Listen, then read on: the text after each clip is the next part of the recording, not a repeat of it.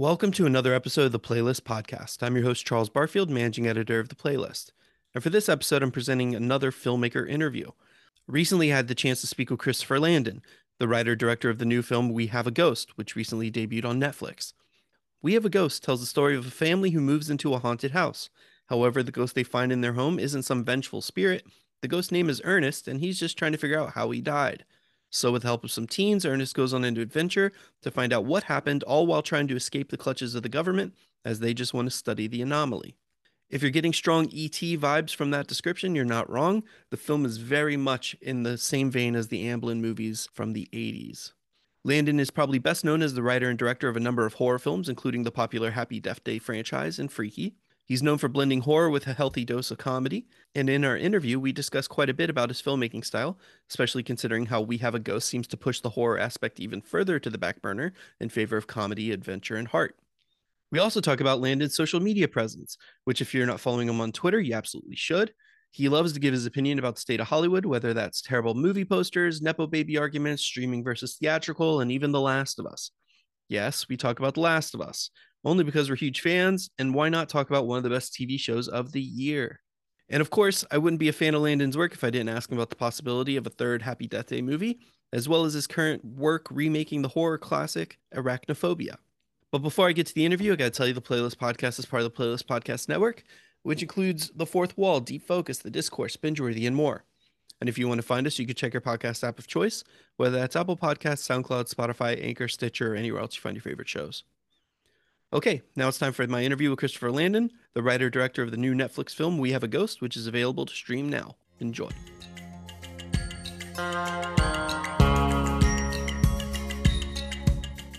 So I, I want to start by saying that I, I, really enjoyed the movie. It took me by surprise. I'm I'm a fan of Happy Death Day. I'm a fan of Freaky. So coming into this, I felt like I kind of knew what to expect, but then you, you took me by surprise with the kind of the sweet nature of this movie. So I really enjoyed that.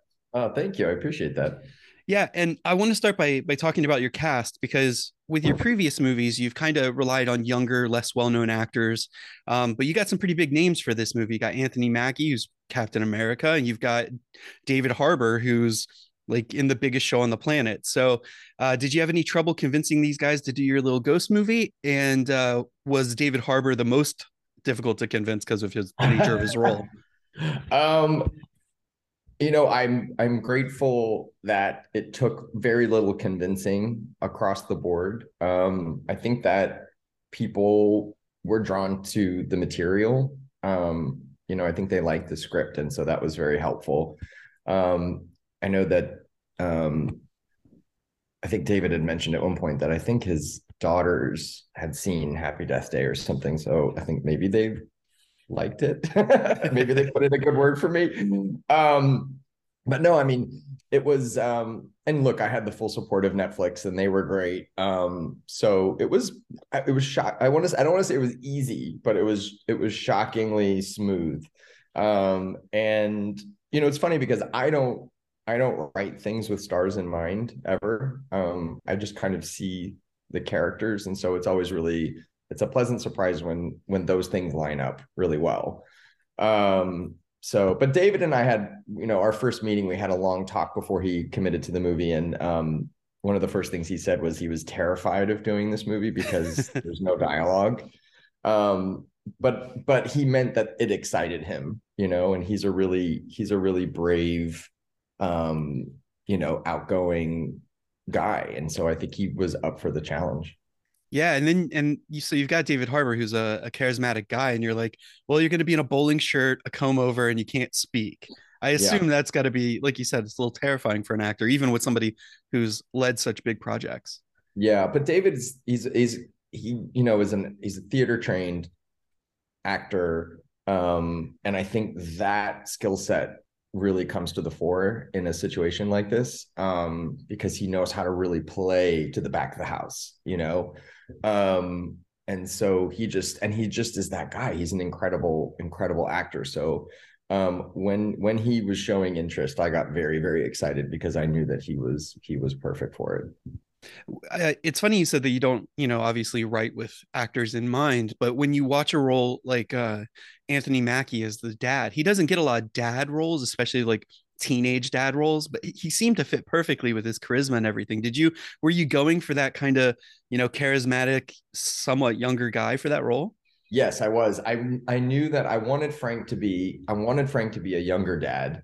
Um because I think that plays into the character quite a bit. You know, someone that sort of maybe kind of missed out a little bit on those years where maybe they should have been, you know, single and childless and running around bars and having a good time. And so there's a slight arrested development kind of angle to his character.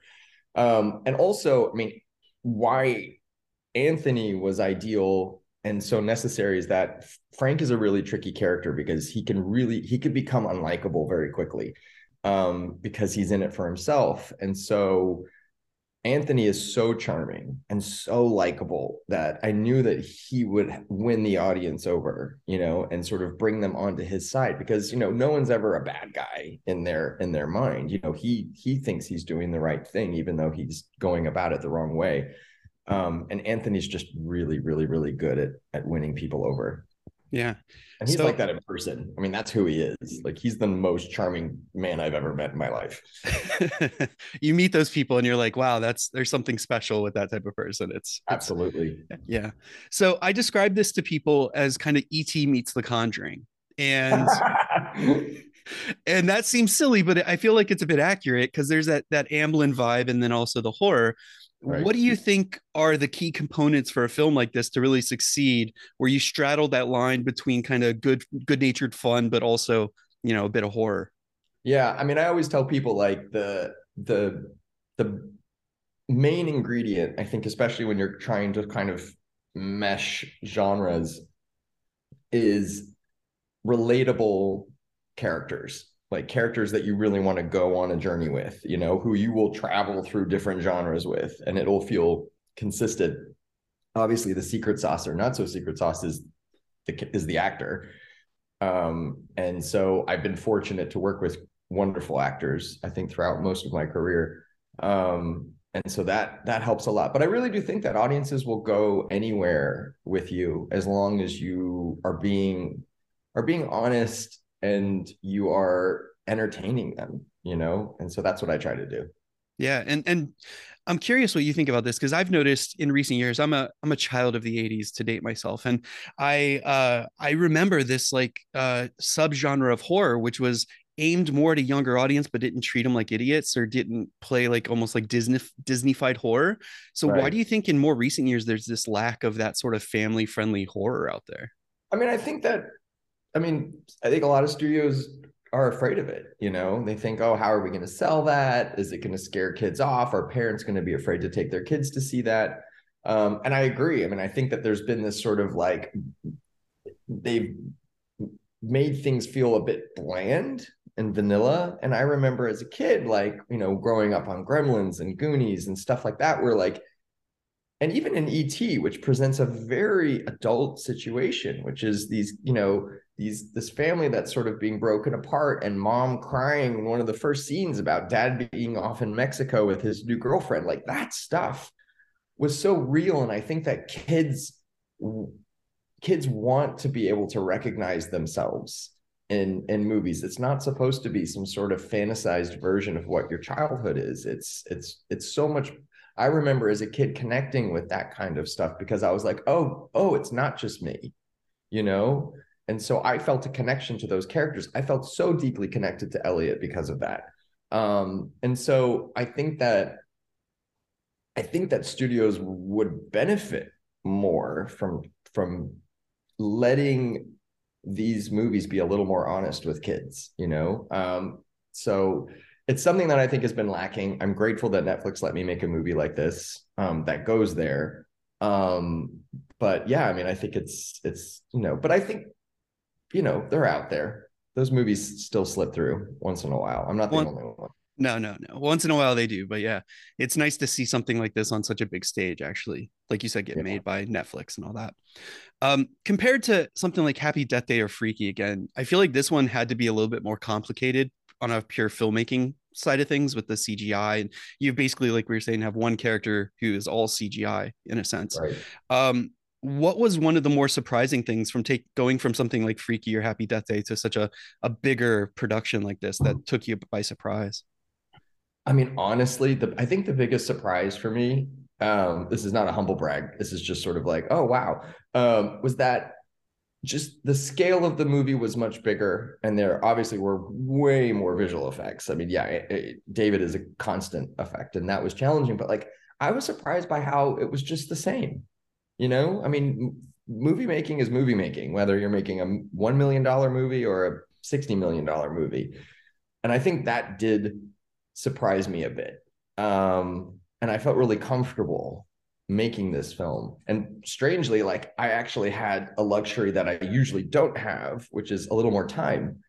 Um, and so that made a huge difference, a huge difference for me as a filmmaker. I mean, I, that's usually the thing that we're all running up against. It's just like this feeling like you're never going to make your day. And I made it a habit. I mean, I did it on Freaky and I did it on both Happy Death Day movies where I would meet with my with my DP in the morning um, and my AD, and I would just start cutting shots out of my shot list because I was like, we'll never get these today. And so to be able to go out there and make a film and not feel like you have a gun to your head all day long is is really, really, really nice. Maybe too nice.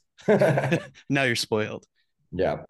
Uh, so your films are primarily, at least in the last decade or so, been horror focused. Um, but you always have that humor element. I think that if somebody were to take all your movies, that's kind of the constant is you you do pepper in quite a bit of humor.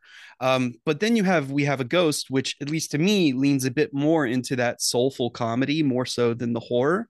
So I'm wondering if this is kind of just a natural progression for you, and, and this is like where you see things heading, or or just kind of an anomaly.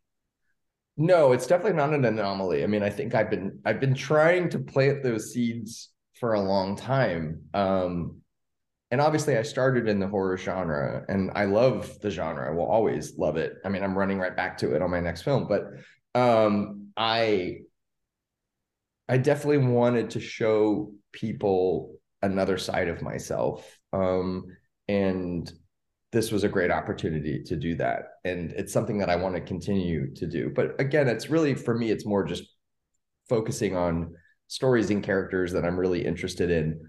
Um, but i've always felt like i was not like a just a one trick pony like scary guy you know? Um, and especially since my life has changed you know i think that a filmmaker kind of evolves and the work evolves with them. And so, you know, after I got married, after I became a, a, parent myself, like that really started to inform the kinds of stories that I wanted to tell. It's funny you say that. I uh, recently had an interview with uh, with an actor who uh, was doing a more family friendly thing. It was Will Forte, who's known for his like raunchy comedies, and he's doing a yeah, yeah, yeah. movie. And he said the same thing. He's like, once you have a kid, and I recently I have a, a two year old, or just under two, and yeah it's it's amazing how things change uh just all aspects of your life so absolutely it doesn't mean that i'm still not like a mean nasty fucker and i i still want to kill people. Um i have a very high like in the project i'm working on now i have a very high death toll. Um but no but it really does inform the kinds of things that you want to put out into the world i think earlier in my career, I would say that I really, a lot of my work skewed pretty cynical, you know, and there was a, a fair amount of nihilism in it. And I definitely have moved away from that, you know. I think it it definitely is a big, a big shift. Yeah. So, but you, like you said, you're going back to horror, and you find yourself kind of sticking with horror now for for at least a decade now. Um, so, what is it about that genre? Do you think that that has you coming back all the time? I mean, it's a first love thing. You know, I I grew up watching horror movies every single weekend. Um, and I started at a really young age. I was probably like, I want to say six, six or seven. I was really deep into horror. Um, and I think horror has always been, you know, a, a safe space for me. You know, it's like a a place to put my fear. And I think that's how a lot of people relate to it, even if they're not aware of it you know, I don't think it's any big surprise that horror's had this sort of like massive, you know, um, I don't even want to call it resurgence. I don't think horror's ever left. I think it's always been popular. I think what's changed is that I think people are slowly starting to sort of give it the respect that the genre kind that it deserves. um, although not completely, since we just saw a bunch of actors and famous people and directors and whatnot get snubbed the Oscars. Um, but yeah, it's just been a it's been a, a space that I love. I love feeling scared, but feeling safe, you know. And I think it's it's just there's nothing else like it. Yeah. Uh, I want to I want to switch gears a little bit here because I'd be remiss if I didn't talk about your social media presence because I love following you on Twitter because you are so opinionated and it's really refreshing. Overly to, opinionated. I mean, it is. You know, there are so many people in the the business, quote unquote, who who you know just will use Twitter as kind of promotion, but you actually share opinions, and I, I respect that. Whether it's Thank you know you. about shitty movie posters or the nepo baby argument, which I'm sick of hearing about. But one of the things that uh, really uh, I think maybe caught you off guard was when you talked about uh, sending films directly to streaming or doing day and date releasing. Um, you had some some very strong opinions about that. Uh, I, I want to know what you're not to rehash that, but to feel now a year later, well, a little more than a year later, where you're seeing streamers who were were trying all these new things, day and date releases, struggle so much. Do you feel a little vindication knowing that, like, you know, you were kind of seeing this a little earlier? I mean, I'm not. First of all, I'm definitely not. I'm not searching for any kind of indication. Um, you know, I could say that in in COVID, especially, like it was a really difficult time for everyone. Clearly, um, everyone was trying to figure a lot out in a very quick amount of time. Um, but I'm, you know, look, I'm I'm thrilled. I think if I if there's any takeaway, I'm so so beyond thrilled that audiences still want to go to movie theaters because the movie theater has always been my church. Um, and so I think there was this fear that like we were never going to get back to that. And it was heartbreaking for filmmakers, for film lovers. Um, and when we felt the business kind of shifting away from that, I think it was really scary. And so for me, it's very heartening to see that system thriving and that people are recognizing that it is still a wonderful financial opportunity um, and you know that it's worth saving. And you know i think that's that's for me the big takeaway. And and fine i, I do want to talk about shitty movie posters because that I, I, I saw you posted about this. It really is a problem right? And and eh, you, as a filmmaker does that just hurt you to watch a marketing department do that?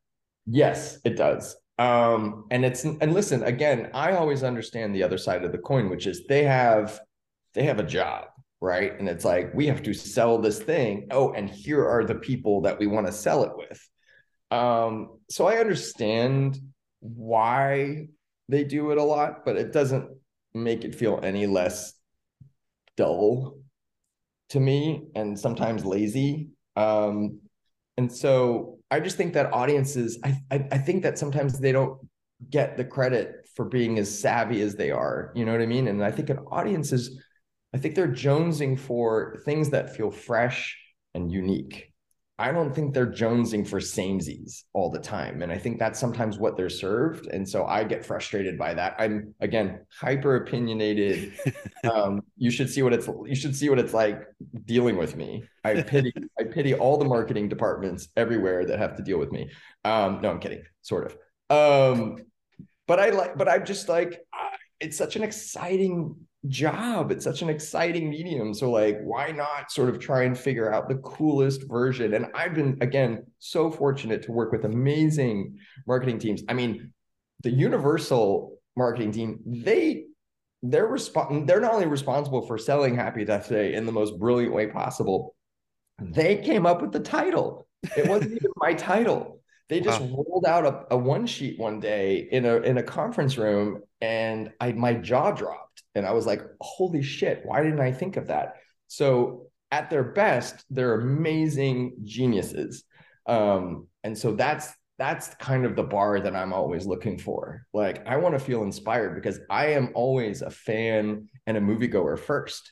So I want to see the thing that excites me and makes me want to go and sit in a movie theater and watch that, you know? And so seeing those posters where it's like 18 faces stacked over each other is like, yeah, it's it's such a I won't name names of people I work with, but we we do send those posters around with you know the Photoshop is my first love sort of comment. yeah. Um. So speaking of of fresh and unique, can you tell me about Happy Death Day three? Are we getting it? No. no. I mean, look again. I I touched on this not too long ago. Um, you know, the first movie was a big success. The second movie was not. And this, and by the way, the second movie did fine. You know what I mean? But it wasn't, it didn't equal the success of the first film. Um, and so I think that in fairness to the studio, like they just it's hard to get excited about a movie that you're seeing diminished returns. Like it's not like, wow, now that's the that's the third movie we want. Um, and it's a bummer because you know, I had an I have a really fun idea for the third movie, and I know that the whole cast was on board. I know that Jason Blum was super excited about it. He loved the idea. Um, but if you can't get that, if you can't get that studio to really rally behind it, and of course, as time goes on, your odds are just also sort of diminishing. Right. So, um, you know, it's a tough one. Who knows though? Like the idea, what's great about the idea is that I could do it anytime. It's not dependent on those previous two films on a timeline sort of side of things, but um, we'll see. We'll see what happens. You never know. But you know, Jessica and I are hell bent on trying to figure out how to work together again. That's for sure. Yeah. Did you ever think about adding an AI murder doll to it? It seems to be the like hip thing. Well, I've thought about adding TikTok dances to everything at this point because I'm like, well, that's definitely the way to go. Um, by the way, that I mean, I love Megan. I think that doll was fucking crazy and awesome. So yeah. yeah. Uh, so I I I want to talk about arachnophobia if if I can. Um, sure. is that still something you're working on? Is that the the the kill count movie you've been teasing? I I am working working hard on that. I feel we are super super close, really really close, um, close to a point where we're trying to figure out like where we would shoot it right now. Um, and I'm beyond excited. I'm terrified. I'm I identify as arachnophobic myself, which is really funny because I've been watching all of this sort of like behind the scenes making of stuff from the original. And Frank Marshall, who's just a legend and is awesome, but like the man is like unafraid of everything. Like he did second unit on all these Spielberg movies and has had snakes and spiders and all kinds of shit draped all over him. So he's like Mr. Confident, like spiders, no big deal. And I'm over in the corner like shrieking. Um, but uh, but yeah, I am I'm fingers crossed that I, I should be shooting that film this year. That's so, awesome. Yeah. And and one last thing before I let you go, uh, back to your your social media presence. I saw you recently tweeted about The Last of Us and how excited you were. And yes. I want to know, uh, first off, if you watched episode three. Um, yes. Okay, good. Uh, Did I cry through episode three? Yes. my wife said she'd watch four hours of that just to cry for four hours. But cry porn. Yay! Yeah so uh, my question though is does a show like that give you kind of renewed hope that no matter what like we were talking about like horror's here to stay and that you can do so much within the genre? Yeah i mean look first of all like anything craig mazin does sign me up. I think the man's a genius. I'm a huge fan of his podcast um, with john august. It's so good. Um, and you know i think that what what i think that show has already proved is that yes, horror is obviously still going strong. Um, that survivalist apocalyptic horror is still going strong, but that also that and what I think is so fascinating about the show is that you can narratively deviate in such a fascinating way. And what I think is so brilliant about it is that this sort of hairpin turn that they took was purely an emotional thing right? And so it's and it worked. It worked so well. So that was one thing that really stood out for me. The other thing that i love about it is that you know craig mazin is a is a straight man you know like and he wrote one of the most beautiful love stories about a gay couple that i've ever seen. And i think that proves something else which is we're all human beings and that we don't have to limit ourselves. We can't we don't have to say oh i can't write about this person or i can't do this thing. Like the whole foundation of storytelling and writing is empathy. And so he proves that beyond a shadow of a doubt that we should all challenge ourselves to step outside of our boxes and our comfort zones and explore the lives of people who are different from us because we're going to find out that we're actually very much the same. Um, so I was a huge fan of that episode, a huge fan of the show. Um, so I I'm literally it's and I love that HBO still does they still have this structure, you know, this release model where like they're not dumping everything at once. And so like it is the water cooler thing too. So it's like I mean, I'm literally counting the minutes for the next episode. Yeah. Yeah. And Linda Ronstadt, I mean, come I on. Mean, like dead. Um, so yeah, I got to wrap up. But thank you so much for talking. Uh, it, was, it was fascinating hearing your opinion about this stuff. But also, uh, we have a ghost is great, and I hope it's a huge hit for you. So thank you so much. I, I appreciate that. Thanks so much. It was really nice to meet you.